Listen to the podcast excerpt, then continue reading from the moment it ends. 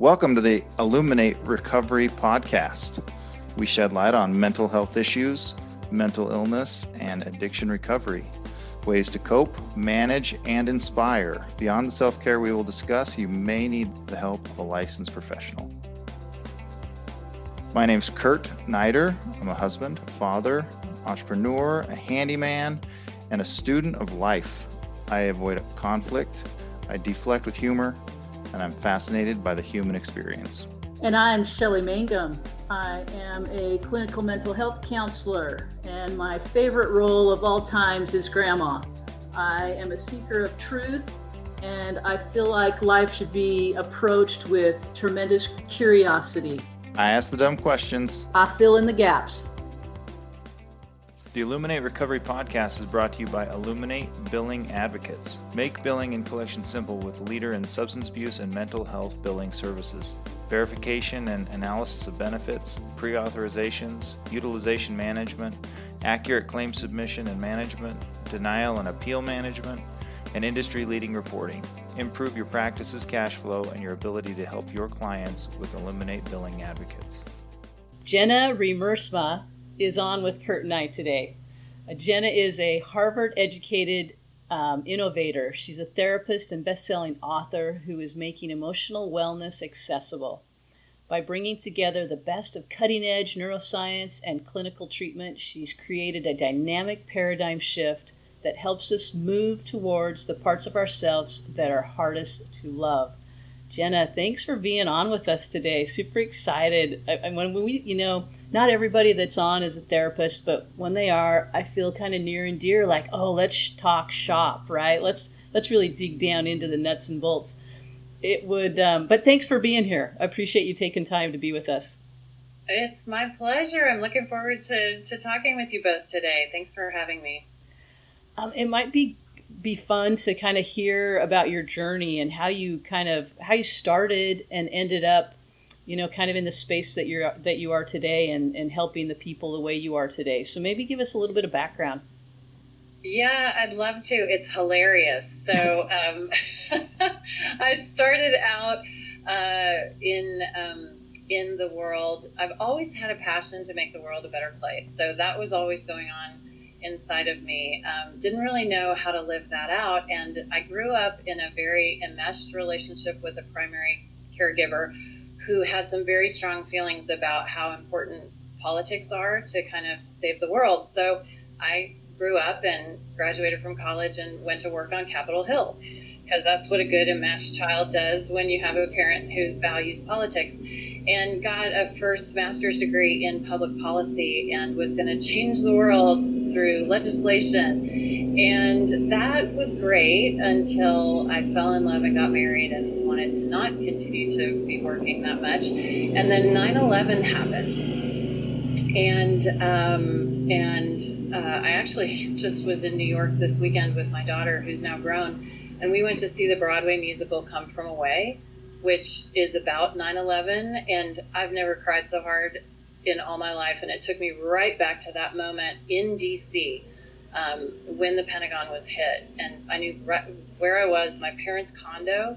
My father's last tour of duty was at the Pentagon, and their condo was filled with smoke. They're walking distance from the Pentagon. And um, that was a pivotal moment. And um, we picked up our family and left DC and moved to Atlanta. And um, came to Atlanta, didn't know anybody, didn't have any connection, um, went through an incredibly traumatic um, time in our own personal lives where I started um, getting some personal counseling and, and support and um, really had an experience with my higher power um, where my experience was God said, I'm calling you to do this work. And I said, Oh, hell no. oh, no, you're not. I'm sorry, you've got the wrong person. And um, we had a nice go round about that for a couple of years. And uh, until I found myself in Africa, um, sitting in the dirt with a bunch of AIDS orphans. Um, and right next to me was the director of admissions for a graduate program in mental health counseling here in Atlanta. And I said, Okay, I give up, I'll go and um, and so I went to graduate school again, got a degree in mental health counseling, and here I am all these years later. I absolutely love what I do. Uh, I came into it kicking and screaming, and I couldn't love it more. I work primarily with trauma and addiction, and I am especially excited about a model of therapy that I've become passionate about called internal family systems, which Shelley, I know you said you also love. And so I spend all my time um, training other clinicians how to use it, working with clients, speaking, and um, I just couldn't be more excited or more on fire uh, for what I get to do every day. It's it's really really exciting. Mm, very cool, and and I love the way that you. And I know we didn't talk about your book, which we should touch on that, but the way that you really have reached out to people to try and make it more accessible, you know, for people to get healing and have access to healing. We talked about that a little bit pre-show about what might feel a little bit unfair that you know those who can afford to pay for for you know private pay and and get the best of the best and others who have to use insurance. But you've done a lot to you know put content out there that can really help people. So so maybe touch on that a little bit before we jump right into to what you love so much in their your approach yes i'd love to because this is really dear to my heart i'm increasingly struck by um, the the the number of people who are suffering myself included we are all hurting right now like the world is a very um, painful place. There's lots of trauma, capital T trauma, lowercase t trauma. We're all survivors of global pandemic. Um, and all the rest of life that happens in the middle of these types of things. And um, everyone is needing care and support right now, and very few people can access it. And that is so wrong. Um, like, there are parts of me that feel very passionate about how do we get what we know helps people um, out to people who are needing it where there's, you know, where we can bridge the gap of access. And so, what I've tried to do is, first of all, um, take very complex models of healing um, that all of which I'm trained in because I have, you know, the privilege of doing this, you know, for a career, and distill them down into three words. Um, and then take those three words and get them to people in as many free venues as possible. So I've got on my website, I call this approach Move Toward. So if you go to movetoward.com, I've got a gazillion free guided meditations for people to, to use this with their parts, the different parts of them that they may be struggling with. Um, I speak about it all over the place. I try to offer as many free resources as I can to people because those of us who have the privilege of knowing the things that bring healing, it's incumbent on us to bring that and get that into as many hands as possible. I just really feel that strongly, and it's got to be in a way that's accessible. You can't have to have a PhD to understand this. Like, it needs to be the person on the street who's like, I am having panic attacks, or I am continuing to drink even though I'm going to lose my job and my family, or I'm shooting up and I can't stop, whatever it is, and be able to use it now in that situation without advanced training, without a lot of privilege, without a lot of access and money, that feels really important to me. Uh, this is a this is kind of a tricky question. Yes, I love since, it. Since you're touching base on that, you, you you you point out the fact that we're in trouble if everyone has to have a PhD in order yeah. to understand this, yes. right? We would all be better off if we had an understanding of it. Yeah do you think that as parents, what's what percentage better off are our children if we understand this? Meaning, if we can have parents understand a lot of this kind of information, is it like inherent that our children are going to be better off, or as parents, are we sometimes just too close to the problem no matter what, and we still end up being too involved or not involved enough or whatever? Does that make sense? Is that a is that a clear question? It's a beautiful question, and I can't. The percentage doesn't go high enough. There is not a number high enough to quantify what a difference this makes for us as parents in our children's lives. Um, and I tell clients this all the time. The gift that you are giving your child is absolutely incalculable. When you do your own work, um, the, the ripple effects through the generations can't even be quantified. And I'll prove it to you because I'll just invite anyone who's listening, think back to your own early childhood experience. what would have happened and what would your life look like if your parents had done their own work? If you're like most of us, everything would have changed. Our entire lives would have changed. And many of my clients are dealing with overwhelming circumstances and come in and do the work because they want something different for their children. If it was just themselves, they might give up because it's hard. Um, but they want something different for those who come behind. And I think it is inestimable, inestimable the change. And it's not just the change that we as parents can help our children with, but every single one of us as a human being, even if we don't have any children, we're not in a marriage, maybe our parents are no longer living, to be able to bring the compassion, the transformation, and the healing to the parts of ourselves that are the hardest to love, every time we do that, we've made the world a little bit better of a place. Because now those parts of us are not going to be engaged in the hurtful behavior that they previously were engaged in that is actually bringing more trauma into the world.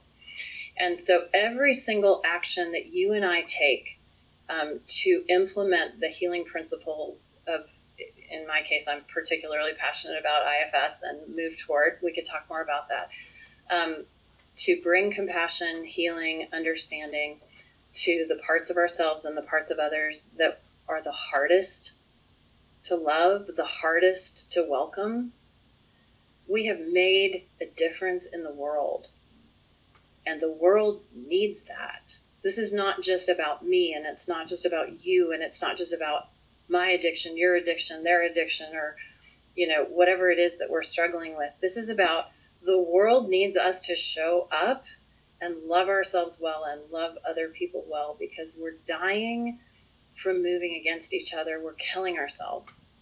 Move against makes everything worse. And we know that's true intuitively because all you have to do is turn on the news and watch for about 30 seconds and see how's it working for us moving against the parts of ourselves and other people that we don't like. How's it working? Not so well. So let me just suggest that the counterintuitive miracle is to do the reverse. And for some strange reason, this is rocket science. We need to move toward. We need to move toward the parts of ourselves that are the most overwhelming, the most scary, the parts that are the hardest to love, the anxiety, the sadness, the panic, the parts that are engaging in addiction to try to make our pain better, the parts that are doing all kinds of things. Because when we do that, they feel appreciated and cared for and witnessed and not so alone. And we allow them, we set them up to be able to transform. When we try to lock them in the basement, it makes it worse that's why relapse rates are so high in addiction, is because typical addiction treatment is take that part of you that's acting out and lock it in the basement. By the way, that's also a lot of typical religion. And I'm particularly passionate about this intersection of spirituality and mental health. That's what I wrote my book about. Um, and I, I'm particularly passionate about that because we often think that pleasing God or being Spiritual is to take the parts of us we don't like and lock them in the basement or try to kick them out. And guess what? That might work for a hot second. And then those parts feel really, really alone, unappreciated, unseen. And it's like Bruce Banner and the Hulk, you know, don't make me angry. You wouldn't like me when I'm angry. And they turn into the Incredible Hulk and burst out of the basement and take over and start acting out again. And we get really mad then and try to lock them back in and go, What's the matter with me? Why do I keep relapsing? Oh, well, because maybe we haven't appreciated where that part of you that learned to try to help you avoid pain first figured out how to do this thing for you. Acting out, drinking, looking at porn, shooting up. Oh, wow, when when you were five and mom and dad were screaming at each other and the only way you could get any comfort was um, masturbating because your body was available.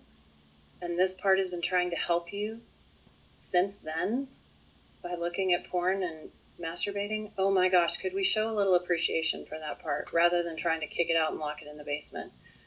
What else does it want you to know about why it gets triggered and takes you over and makes you do this thing?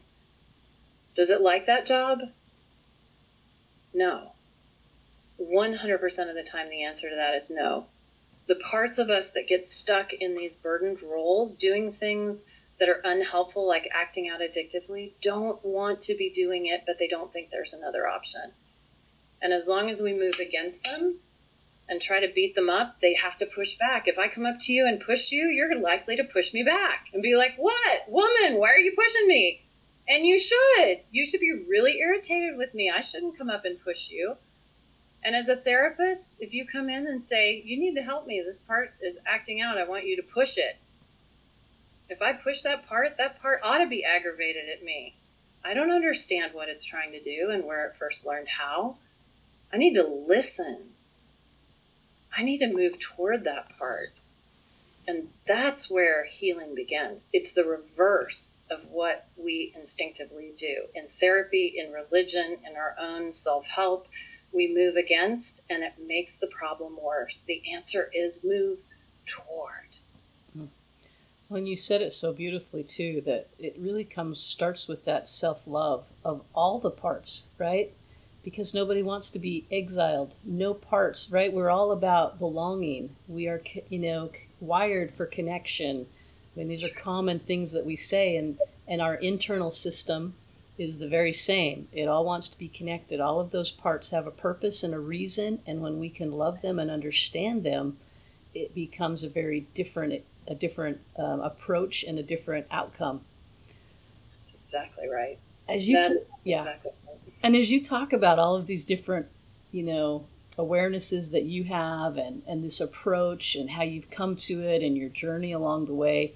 I heard you talk about several because we don't come to these without our own experiences, mm-hmm. right? Because it all brings it brings reality to it has for one we have to do our own work and yeah. and that's you know that makes us relatable because if we're not doing our work it shows up you know you, i don't think you can be a good therapist unless you you do some therapy right Amen. And so, talk a little bit about some of those pivotal experiences that you've had in your life, like the one you mentioned in Africa, sitting in the dirt with these kids, you know, and, and deciding to go and do mental health counseling. Um, talk about some of the pivotal moments. I also heard you talk about and touch on spirituality and how that shifted for you talk on about some of those and how those brought you to here and why this is so powerful for you and why having a vo- voice is so important uh, um, with some of the experiences that you've seen some of the trans you know transformations you've seen in people's lives. Yeah it's a great question. If it's all right if i could give a really quick overview of what IFS is because when I share my own experience, I speak about my parts. And if people don't know kind of the basics of the parts model, it's going to be confusing. So is that okay if I just kind of do a high level overview? Yeah, I think that's super smart. You also mentioned that there's three words you want to get out. Is that part of this explanation or is that something different? That's different. I'm okay. Really Let's come back to that. that in a little while. Okay. Yeah, that's so good. Um, so the high level overview of this model of therapy called internal family systems, the the short kind of version is that, um, and it, this was developed about 40 years ago by Dr. Richard Schwartz, and it is groundbreaking. It is exploding at a rate that we can't keep up with. There are currently 10,000 people on the waiting list to get into a lottery to apply to the level one training. So just to give you a sense of the amount of demand um, this model is being used in everything from addiction and trauma work to um, international peace negotiations and school bullying campaigns. The application of this model, you can't find a topic this doesn't apply to, other than maybe organic, like traumatic brain injury, like physiological, just straight up those types of things. So the applications are immense. And the idea that Dr. Schwartz discovered and he trained me. I'm a level three certified IFS therapist. He's a mentor of mine, wrote the foreword to my book. Um, so um, he's very, very dear to my heart because his work has changed my life. But what he discovered was that at the core of every human being, there is what he calls the, the core self. And it is always there and it is always positive and filled with the eight C qualities calm, courageous, compassionate, connected, curious, creative, um, these wonderful seed qualities. Every spiritual tradition has a word for this core self. Uh, in Christianity, it's the God image within. Uh, in Hindu, it's Atman. Uh, in Buddhism, it's Buddha nature. In other traditions, it's chi or prana or flow. Um, we all have a word for it, and we all know when we're connected to it because it's a little bit transcend- transcendent. There's something deeply spiritual and centered about it. It is the end goal of meditation and mindfulness. And it's our core self, it's the core essence. Now, a lot of people that I work with have some really negative uh, connotations with the word self. Um, from a religious standpoint, they think, oh, well, that means like fleshly and sinful. That's really not what it is. It's just who you really are. But that's not all of who we are. We all have many different parts. And those parts are designed to do and be positive positive parts of us. They make up our unique personality. But when bad stuff happens, and that happens to all of us, our parts get burdened with trauma. And they take on roles that are different than the roles that they actually are. And so this radical experience is that all parts of us are actually good, even if they've gotten stuck doing or feeling things that aren't so good. And um, so we have parts of us called exiles that carry our pain. These are parts that carry things like shame, worthlessness, rejection, anxiety, depression, fear. Um, and then we have proactive protector parts that try to prevent us from feeling that pain. I'm heavy on these. These are called manager parts. That would be things like spiritualizing, control, people pleasing, perfectionism. Um, and then we've got reactive parts that try to make the pain go away when the pain comes up. And those are the things I typically work with. Things like all the addictions drinking, sex, drugs, shopping, eating, spending, self harm, dissociating, suicidal ideation, homicidal ideation. And they're all good parts, but they get stuck in bad roles. And so that's a, a high level overview of the IFS model. So, as it relates to me, I grew up in what looked like on the surface a really idyllic, privileged situation. I'm a person um, in in white skin. I am able-bodied. I am straight, cisgendered. Um, grew up middle class, had access to education. My parents were married, um, and loved me and provided for all my needs, which is great. And it all looks really great on the surface. And I had parts of me that were deeply bullied, rejected. Um, my dad was in the military. He was in Vietnam my first year of life and then came back, and we moved constantly my whole life after that. Um, and I was, I'm an only child. Um, so I spent a lot of time alone without peers, without friendships, without other kid relationships, and developed some parts of me that became very burdened with the belief that I'm alone, I'm not good enough, um, and if you really knew me, you would reject me. And I wound up in high school in Hawaii um, in a very prestigious private preparatory academy, uh, Barack Obama's high school. Um, and I did not fit. Me with my buck teeth and headgear and acne and um, awkwardness. And I waltzed into this public or this private school with all these people who'd been together since kindergarten, who had lots of money, were beautiful, talented, went on to all the things and I was not a fit and was bullied and rejected and um, have so much so much shame that parts of me carry from particularly that season of my life. But these really really strong exiled parts of me that believe i'm worthless i'm not enough i'm not beautiful enough i'm not smart enough i'm not interesting enough i'm not successful enough and if you really knew me, um, you wouldn't want me. You, you wouldn't love me. You wouldn't choose me. And that was the felt experience of these parts of me. Um, and those parts of me carry those burdens. And what we know is when those parts of us get burdened, they stay stuck back in that period of time until we do our trauma work. Like time does not heal these parts. I'm a 51 year old woman uh, and like the thinking parts of me know that that isn't true. But let me tell you something when those exiles get triggered in me, um, it feels true. I feel flooded with shame. I feel not good enough. I feel worthless. I feel rejectable and broken. And they still get triggered, even though I've done years and years and years of my own work. But we're all on a journey and we never arrive. And that's kind of a beautiful thing. So I, I will not arrive at perfection this side of death. And I'm good with that. So they still get triggered. And what they believe and feel feels true when they take me over. So I went to the managerial side of things. Most of my protective parts that try to keep me away from that pain are proactive. So I have lots of shiny, you know, make you happy parts. I've got control parts. I've got, perf- oh man, do I have perfectionistic parts. If I do it perfectly, then I won't be a failure. People pleasing parts, like if I just say yes to you, you're to like me and then you won't reject me. And oh my goodness, won't it be great? Um, control parts, if I can control everything in my environment, nothing's to come out of nowhere and scare the snot out of me and make my life unsafe. Um, spiritualizing parts, oh, oh my word. So I have really academic parts that want to know all the right answers and do it right. I'm a one on the Enneagram, so doing it right is super important to me.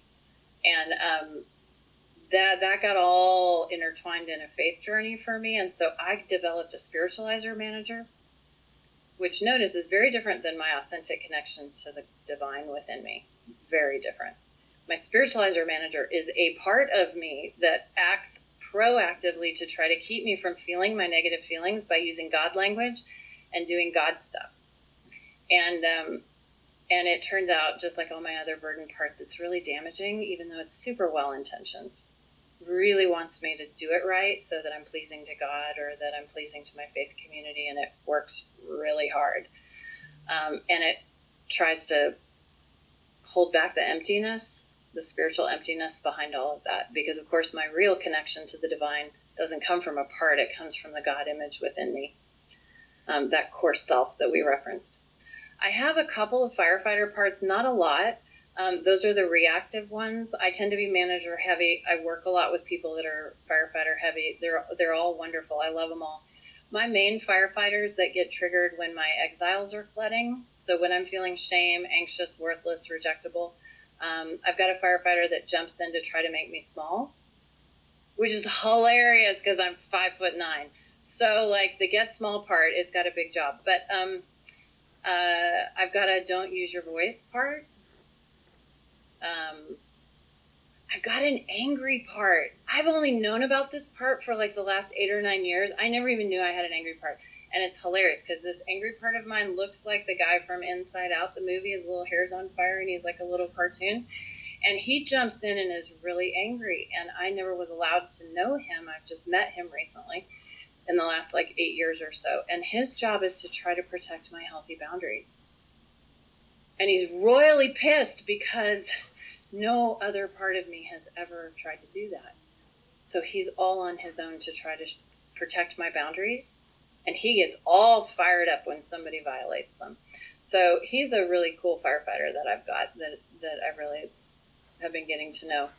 Um, and there are lots of people that I love in my life who have lots of firefighters that have been active in their lives firefighters of alcoholism, sex addiction, um, uh, mm, I guess those would be the primary ones. And I come from a, a legacy of people who have those firefighter parts.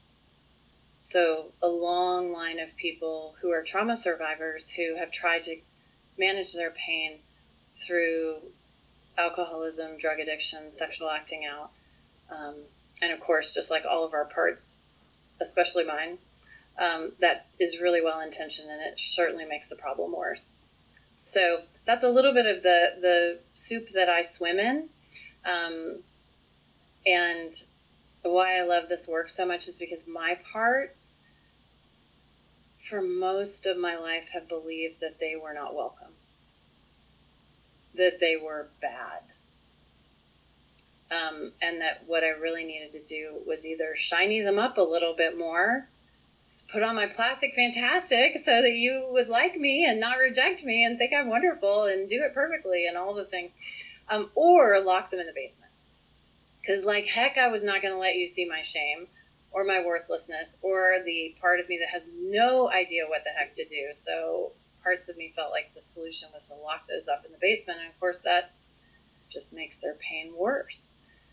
And when I encountered this model of move of, of IFS where it helped me to realize all these parts of me are good and I could actually get to know them and have compassion for them and they could unburden from these terrible roles they've gotten stuck in and heal. Game changer. It has changed everything in my life, my faith journey, my work, my personal life, my interpersonal conflicts, my own struggles. It, it has literally changed everything. And I use it every single day with clients, with consultees. I talk about it. I I teach people how to do this and I've never had an experience with anyone that didn't feel exactly the same way that my parts felt when they experienced this, which is, oh my gosh, sweet part of you that is trying so hard to help this person avoid that feeling of rejection by looking at porn or avoid that shame by overworking so bad that you can't ever slow down enough to feel it. Um, you make sense. You are so welcome here. Let me get to know you. Where did you first learn how to try to help this person by making them do this thing? Oh my gosh, that's a very long time. You must be exhausted. Welcome. What's it like to be you? How can I help? Maybe there's a better way to get to the goal than what you've been stuck doing for all these years. And I'd love to journey with you in that because I promise you there actually is a better way. Um, what a gift, right? What a gift. Uh, that's how I want to be received. I want somebody to be there with that attitude for me when I have a part that's triggered that really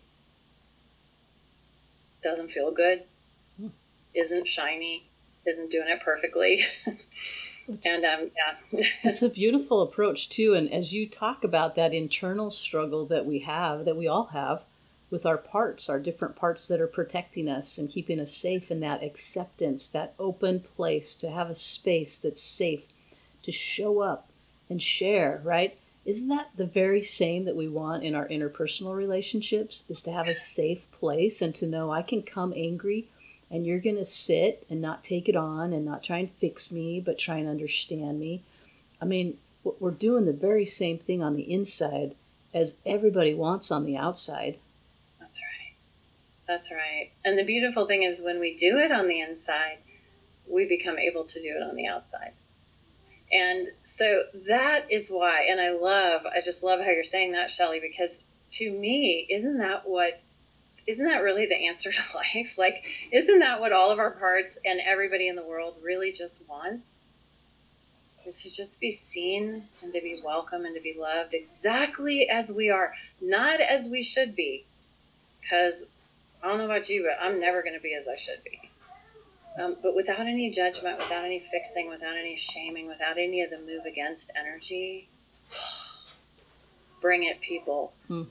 And that's to me what spirituality at its essence offers us, promises us, but somehow it gets a little bit wonky in my experience um, when my spiritualizer part tries to jump in and make that happen. The place that should be the safest becomes the most dangerous the place where I should be able to speak for all these parts of me becomes the last place on the planet that I would. And so the implications are profound. And so what I've done is I have tried to to make this accessible so that if if you're listening and like you're like, "Yes, I want to feel like all parts of me are welcome." Like, how do I do this? I've got a quick answer for you and I hope you find it really accessible. I've tried to take this powerful model and distill it down into three words notice, know, and need. Hmm. And this works inside of us and it works outside of us. So let me start outside and move inside. So let's say that somebody comes to us, whether we're in a helping role, we're a therapist or a coach or a counselor or boss, or we're a friend or a partner, and they say, I just, oh my gosh, I just am struggling with X or oh my gosh, I'm I'm feeling so overwhelmed by Y, you know, or Z.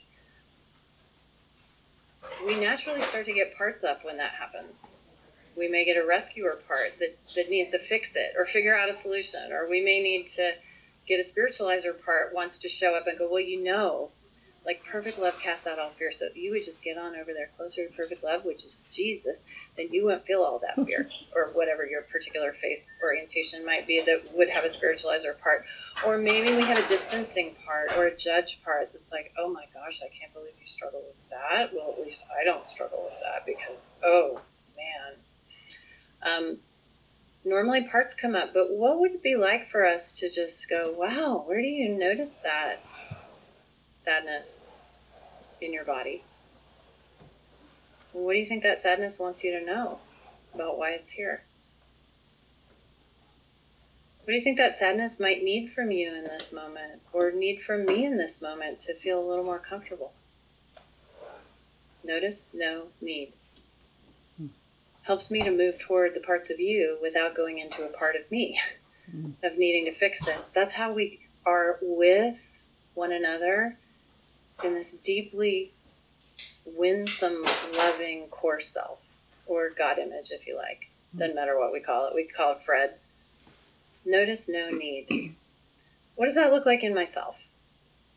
Well, if you'd like, I could do a little guided meditation right here and we could just do it together.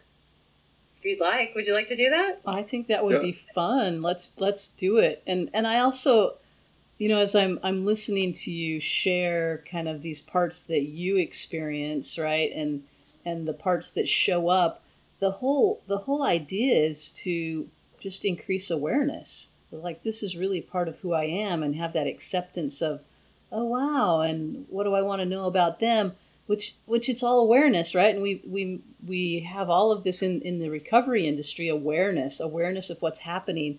And here we can give it names and personalities and you know and roles. And and it just becomes so much more clear that i love it. So yeah let's do let's do the guided meditation. That would be fantastic. Yeah i love it. And i love what you're sharing shelley and and what i would say is um, yes it is awareness it opens our eyes to what's really happening inside of us in ways that nothing else I've ever encountered does. And it doesn't stop there because if the only thing I do is know more, I just know more. My thinker part has a little more ammunition. It goes deeper into experiencing differently, mm-hmm. which is why applying it is the the necessary ingredient because knowing about my parts and actually moving toward my parts are like night and day experiences. Um, and that's the beauty of trauma work. The knowing about parts of me are in my prefrontal cortex. They live up here in my brain, in the frontal part of my brain. And I'm super strong with thinker parts. And so I tend to live in the prefrontal part of my brain. And that doesn't heal anything because my trauma lives in my limbic system. It lives in the back region of my brain, which is why we know all kinds of good things. I know I should eat more vegetables, and I know I should drink a glass of water, and I know I shouldn't, you know, binge watch Netflix and eat a bag of Oreos.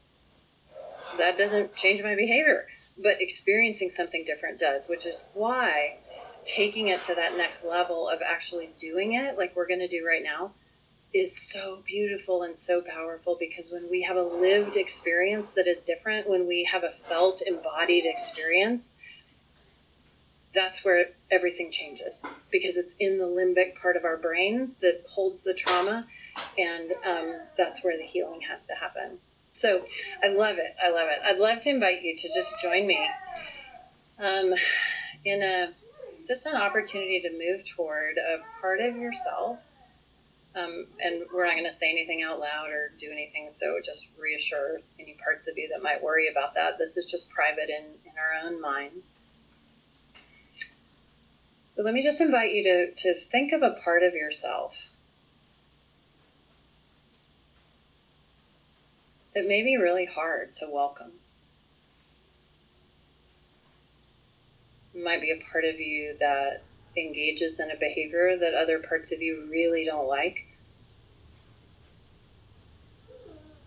Or it might be a part of you that feels an emotion that you really don't like feeling. Whatever it might be, just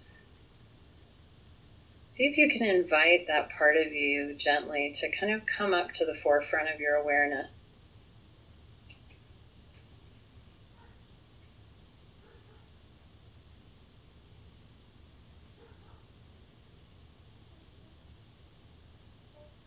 Just begin to take step one of move toward, which is notice it.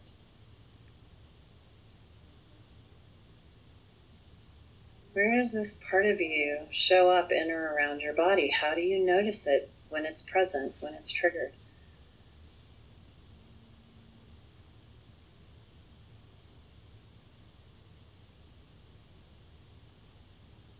And if it's flooding at a really high high percentage, if it feels like it's taking you over and it's too much, just let this sweet part of you know that if it takes you over too much, it will lose access to you and you won't be able to help it.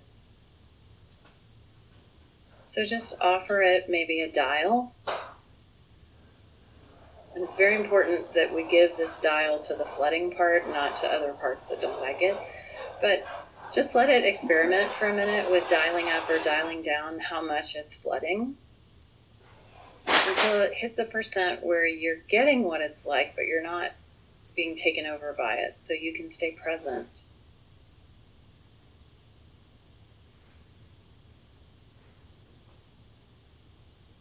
And then when you've got a sense of this part of you, and you may get an image of it, or you may not, but any image is fine.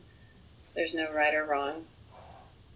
Or you may notice it showing up in your body somewhere, to your stomach, or racing heart, or your shoulders, or in thoughts that race through your head, or an emotion. However, you're aware of it, see if you can just notice it and be gently with it, with your awareness. Without any effort to shift it, judge it, figure it out, change it in any way, just allow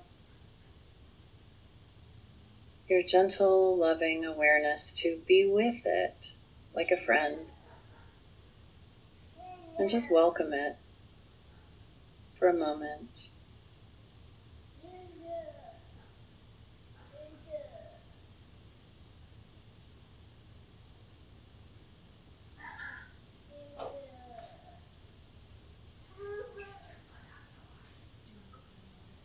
Once you've had a chance to do that, if it seems to be doing well with your gentle awareness, then you're probably ready to move on to step two, which is just know. Ask this part of you what do you want me to know about why you get triggered? And don't try to figure it out, just see if anything comes to mind.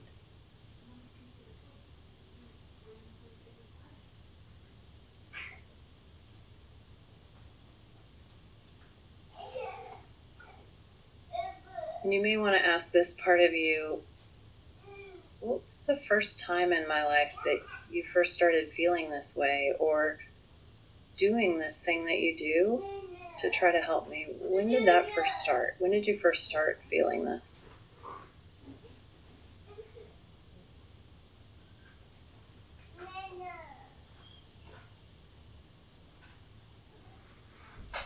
And you may notice that some memories may be popping up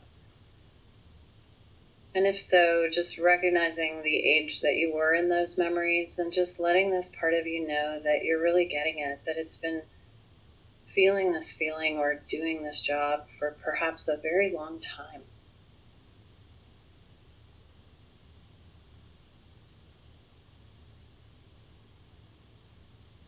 See if you can ask this part of you what it wants you to know about what it's been like for it to have to carry this burden all of these years.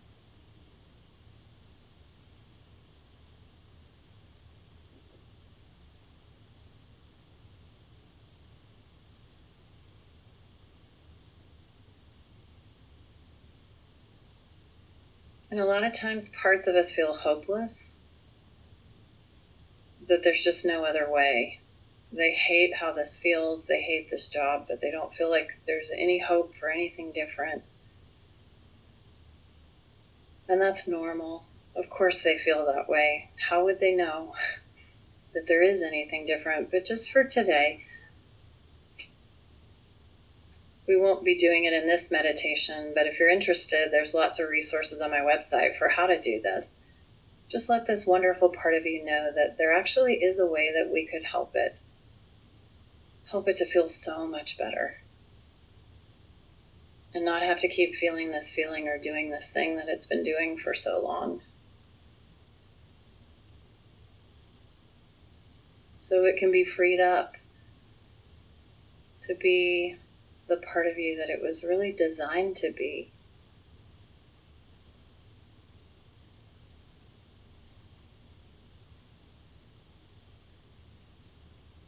Once you've really spent time understanding this part as much as it may want to share with you today, then you're ready to move to step three, which is need. Just ask this part of you, what do you need from me right now to feel just a little bit more comforted, a little less activated? And again, thinker parts want to try to figure out what a part might need, so just love on those sweet parts, but recognize we're just asking this part of you. What do you need from me right now to feel a little more comforted? And don't try to figure it out, just see if anything comes to mind.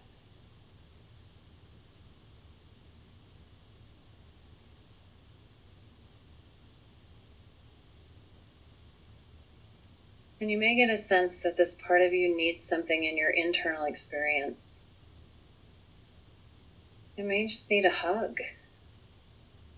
It might need to be welcomed instead of pushed away or shamed or locked up. And if that's the case, go ahead and provide that and just notice how this part is doing.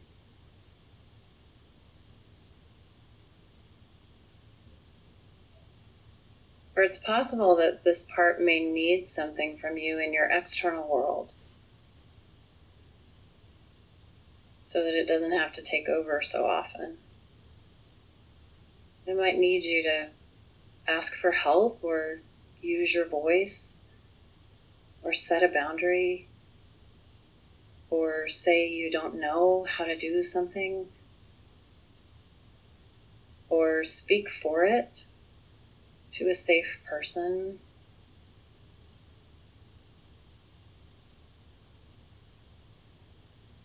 And if you notice something like that coming up in your mind's eye, and whatever it is feels like something you're willing and able to do, then just go ahead and set that intention. And notice what it's like for this part of you when it knows that you are going to take care of it rather than it having to take over and feel like it needs to take care of you. What a shift.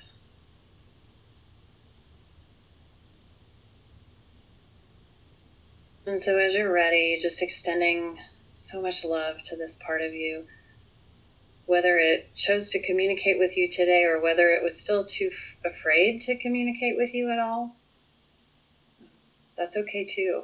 Whatever your experience is, is exactly right for you.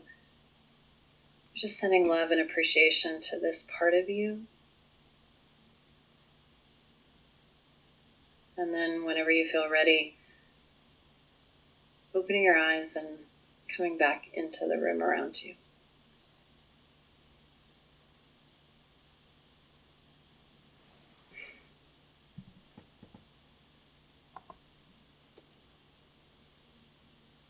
You certainly have the right voice for that.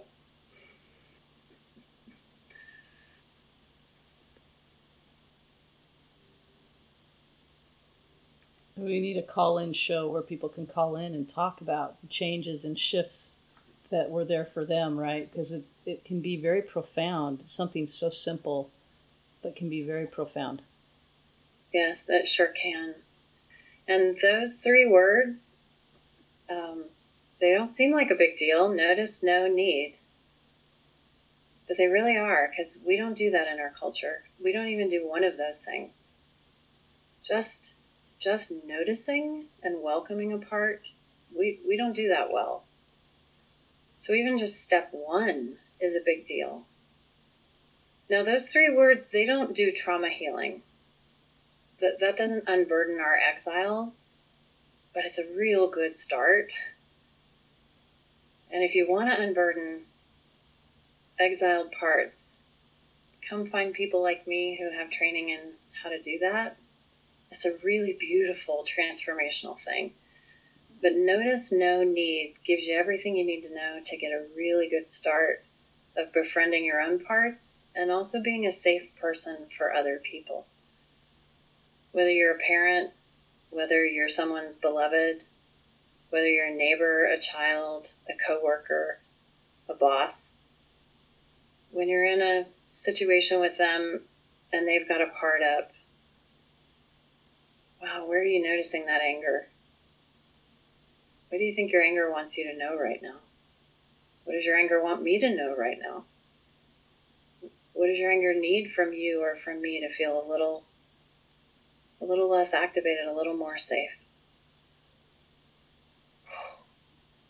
To your question, Curt, if we all parented from that model, what a different world this would be. Notice know need. Move toward because move against makes everything worse. I so if you're it. interested, if you like this, come hang out with me at movetoward.com. Um, you can text. Oh, I almost forgot. I have a new way to get content to people for free. If you want to text my name, um, my first name, not my last name, um, because no one can spell my last name. My first name is Jenna, J E N N A, and you can text that to 55444 and we'll send you all kinds of free resources a guided uh, move toward journaling worksheet, um, multiple guided move toward meditations. We want to connect you with resources so you can take this and apply it today, the minute you leave this podcast, because it matters and all parts of you matter. So text Jen at 55444 or come to movetoward.com or get my book, Altogether You, and check that out. I hope that's helpful. Very amazing. So cool. I love it. And this is probably a good ending point while people are still kind of feeling, you know, that meditation and where that took them. So thank you. Thanks for being on. Thanks for sharing that those moments with us and and and really being passionate about helping people. It's my pleasure. Thanks for the beautiful work that you both do in the world to um, to connect people um, to resources through this podcast. I'm super grateful for you both. Thank you.